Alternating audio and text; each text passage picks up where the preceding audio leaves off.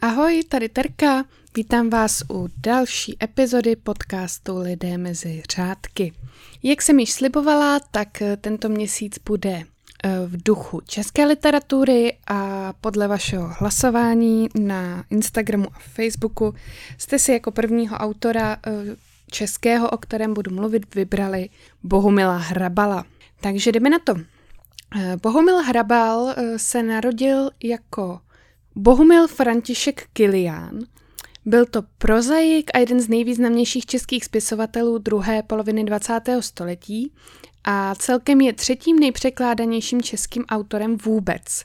Před ním jsou jenom dva naši spisovatelé, a to je Karel Čapek a Jaroslav Hašek. Narodil se v roce devatenáct set čtrnáct na brněnském předměstí Židenice svobodné matce, která se právě jmenovala Marie Kiliánová, a důstojníkovi rakouské armády Bohumilu Blehovi, který se ale k otcovství nehlásil, takže ten Bohumil ho vlastně ani neznal. On se vůbec na té výchově toho dítěte nepodílel, takže o něm ani toho moc nevíme. Za kmotra, po němž nese křestní jméno, mu byl brněnský obchodník František Hrabal, za kterého se jeho matka později provdala roku devatenáct set šestnáct, takže víme, kde vzniklo to příjmení, pod kterým ho známe doteď. Dne dvacátého pátého září devatenáct set šestnáct se narodil Hrabalův nevlastní bratr, který se jmenoval Břetislav Josef Rabal. A dne dvacátého šestého prosince téhož roku dal František Hrabal, tedy ten otčím, písemný souhlas s tím, aby byl syn jeho ženy a kmotřenec uznán vlastně do té jeho rodiny a mohl tak užívat i jeho příjmení. A tak vzniklo tady jméno Bohumil Hrabal. Co se týče vzdělávání, tak svá středoškolská léta zahájil Hrabal v Primě na brněnském gymnáziu, ale hned po prvním roce studia zde skončil s několika nedostatečnými, takže nebyl žádný pilný student, a poté přešel na reálku v Nymburce. Po zvládnutí prvního ročníku pokračovalo jeho studium celkem v klidu až do kvarty, kde znovu propadl. Roku devatenáct set třicet čtyři konečně odmaturoval na Nymburském gymnáziu, které mimochodem od roku dva tisíce čtrnáct nese Hrabalovo jméno. Po další maturitě na Českobrodském gymnáziu z latiny, kterou potřeboval pro studium práv, začal studovat na právnické fakultě Univerzity Karlovy v Praze, kterou také nakonec dokončil, ale nikdy se tomu povolání, které tak pracně vlastně vystudoval, tak se tomu nikdy nevěnoval. Co se týče práce, tak ten jeho rozptyl, vlastně v jakém pracoval, byl velmi široký, co se týče těch různých různých povolání. Během války pracoval například jako železniční dělník a výpravčí v Kostomatech nad Labem, což později zpracoval ve své slavné novele Ostře sledované vlaky, a vystřídal i další rozličné profese, jako například pojišťovací agent, obchodní cestující, anebo od roku devatenáct set čtyřicet devět byl brigádníkem v kladenských ocelárnách a po těžkém úrazu šel pracovat do sběrných surovin jako balič starého papíru. Také jednu dobu pracoval jako kulisák. Roku devatenáct set padesát šest si Hrabal na Libeňském zámečku v Praze vzal Elišku Plevovou, kterou velmi miloval, a později po její smrti upadl do velkých depresí a smutku a moc rád na ně vzpomínal. Po její smrti si pořídil několik koček, které mu podle něj pomohly lépe snášet tu samotu, a on sám často říkával, že všechny své peníze utratí buď v hospodě nebo za krmivo pro kočky. S manželkou, ještě když žila, bydleli v Praze, ale na víkendy jezdili do Kerska, kde měli chalupu, a sedmnáctého května dva tisíce čtrnáct později byla v Kersku na jeho počest slavnostně otevřena naučná stezka Bohumila Hrabala. Tam vlastně provázejí po těch jeho oblíbených místech, dozvíte se hodně o tom lese, jak to tam dříve vypadalo, ale i o spisovatelově životě, a určitě cestou potkáte i nějaké kočky, protože jich tam opravdu hodně, a traduje se, že si můžete být celkem jistí, že jde o jednoho z potomků Hrabalových koček, protože on ty svoje kočky nikdy nekastroval, a tak tam taková kolonie divokých Hrabalových koček žije nejspíš dodnes. Po cestě vlastně tady z té naučné stezky, tak se můžete zastavit v Hájence, což je ta legendární hospoda s filmu Slavnosti sněženek, kde si i dneska můžete objednat toho legendárního kance se šípkovou nebo se zelím. My jsme tam nedávno uh, shodou okolností byli, vypadá to tam krásně, jídlo bylo výborný, jenom upozorňuju, stačí vám jedno jídlo do dvojice, ani dospělí chlapy nebyli schopni tu porci sníst, ale bylo to skvělý a můžete si tam třeba koupit i merch. Můžete si tam třeba koupit tričko, kde máte napsánu právě tu hlášku uh, z toho filmu, respektive z té knihy, uh, se šípkovou nebo se zelím. A jsou tam vlastně i fotografie uh, z natáčení nebo fotografie těch herců, kteří tam hráli a do té Hájnky se často vraceli. Určitě to stojí za návštěvu a to jídlo je prostě skvostné. Tak, vrátíme se ale od jídla zpátky k Hrabalovi. Spisovatelem z povolání se stal až v roce devatenáct set šedesát tři. V roce devatenáct set šedesát pět se stal členem Svazu československých spisovatelů a také redakční rady literárních novin, takže je vidět, že se hodně, hodně angažoval v té literatuře. literatuře. Pardon. Po roce devatenáct set sedmdesát nesměl několik let oficiálně publikovat a psal tedy do samizdatových a exilových periodik. Často navštěvoval v Praze hospodu u Zlatého tygra, kde se také scházel s přáteli. Ta hospoda stále funguje, můžete se tam podívat. A právě tady v té hospodě se v roce devatenáct set devadesát čtyři setkal s Václavem Havlem, americkým prezidentem Billem Clintonem a Madeleine Albrightovou. Tady ta hospoda celkově vždycky lákala taková ta velká jména už od svého vzniku, což je prostě strašná minulost. E, mezi štamgasty během let nechyběly například Eduard Bas nebo František Palacký, Josef Kajetán Til, František Ladislav Čelakovský, Karel Hynek Mácha a další umělci. V roce dva tisíce čtrnáct napsal spisovatel Lukáš Berný knihu o historii restaurace, která je nazvaná Kde pijí múzy. Takže kdybyste se o tom chtěli něco trošku dozvědět, tak můžete tady v té knize.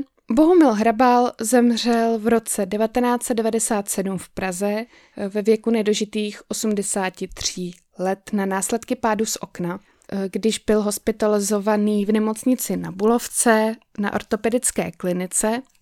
Hrabal měl prý údajně ve zvyku krmit z okna ptáky a policie tedy případ uzavřela jako nešťastnou náhodu. Spekuluje se však doteď o tom, že mohlo jít o sebevraždu. Spousta jeho přátel tvrdila, že Hrabala už život nebavil a tak, že to musela být sebevražda, s tím však zase nesouhlasil jeden z jeho, z jeho lékařů, který tvrdil, že e, za žádnou cenu nestrácel chuť žít a že by se nikdy vlastně život nevzal. Těch konspirací vzniklo hned několik, ale na podstatě to nic nemění.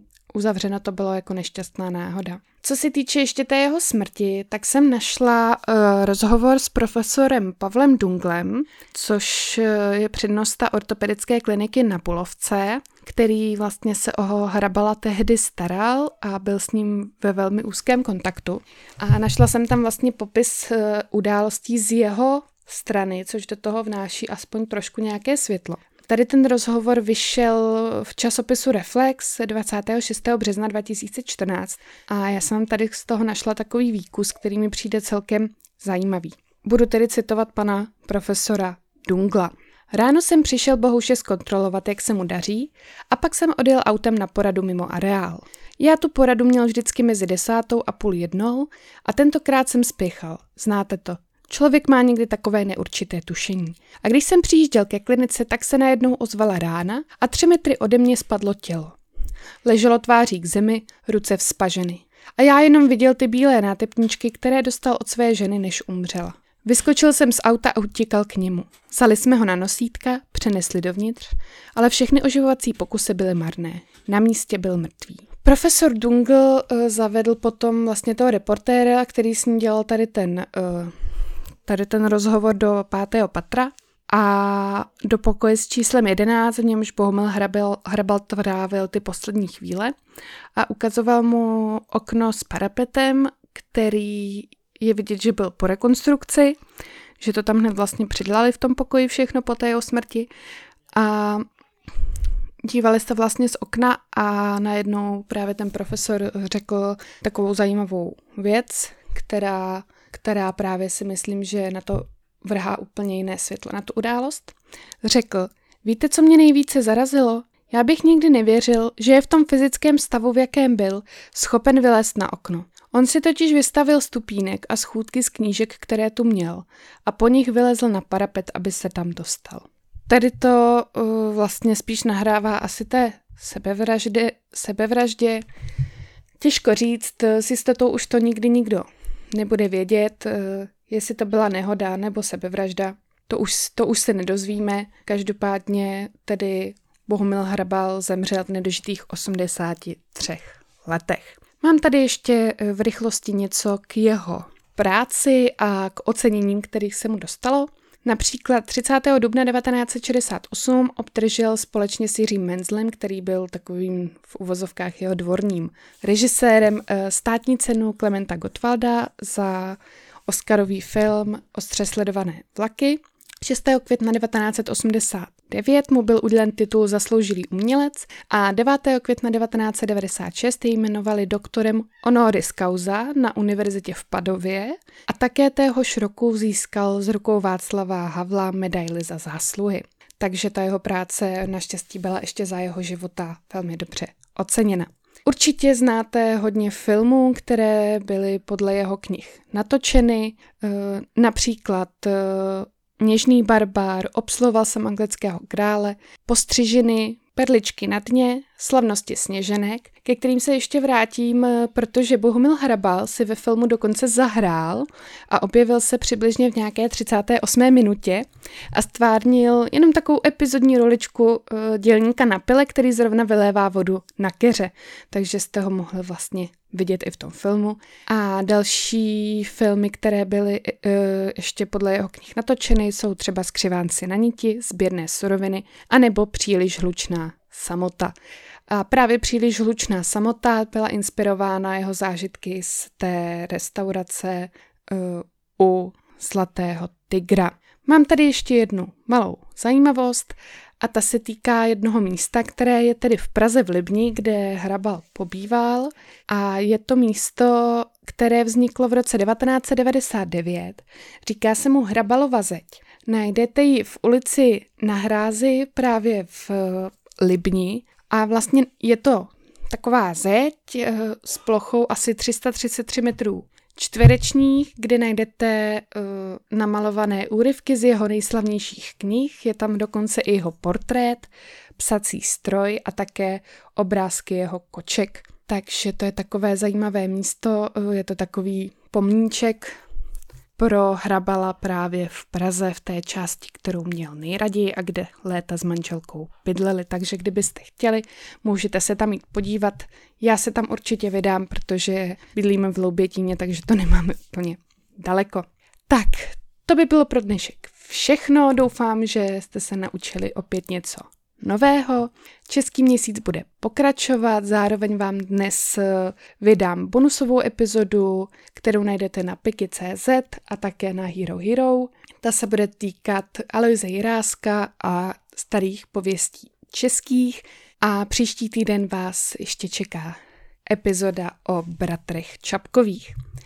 Budu ráda za každý odběr, like, když budete vědět o někom, komu se bude podcast líbit nebo by ho mohl zaujmout, budu moc ráda, když rozšíří naše řady. Tak se mějte hezky a příště zase budeme hledat lidé mezi řádky.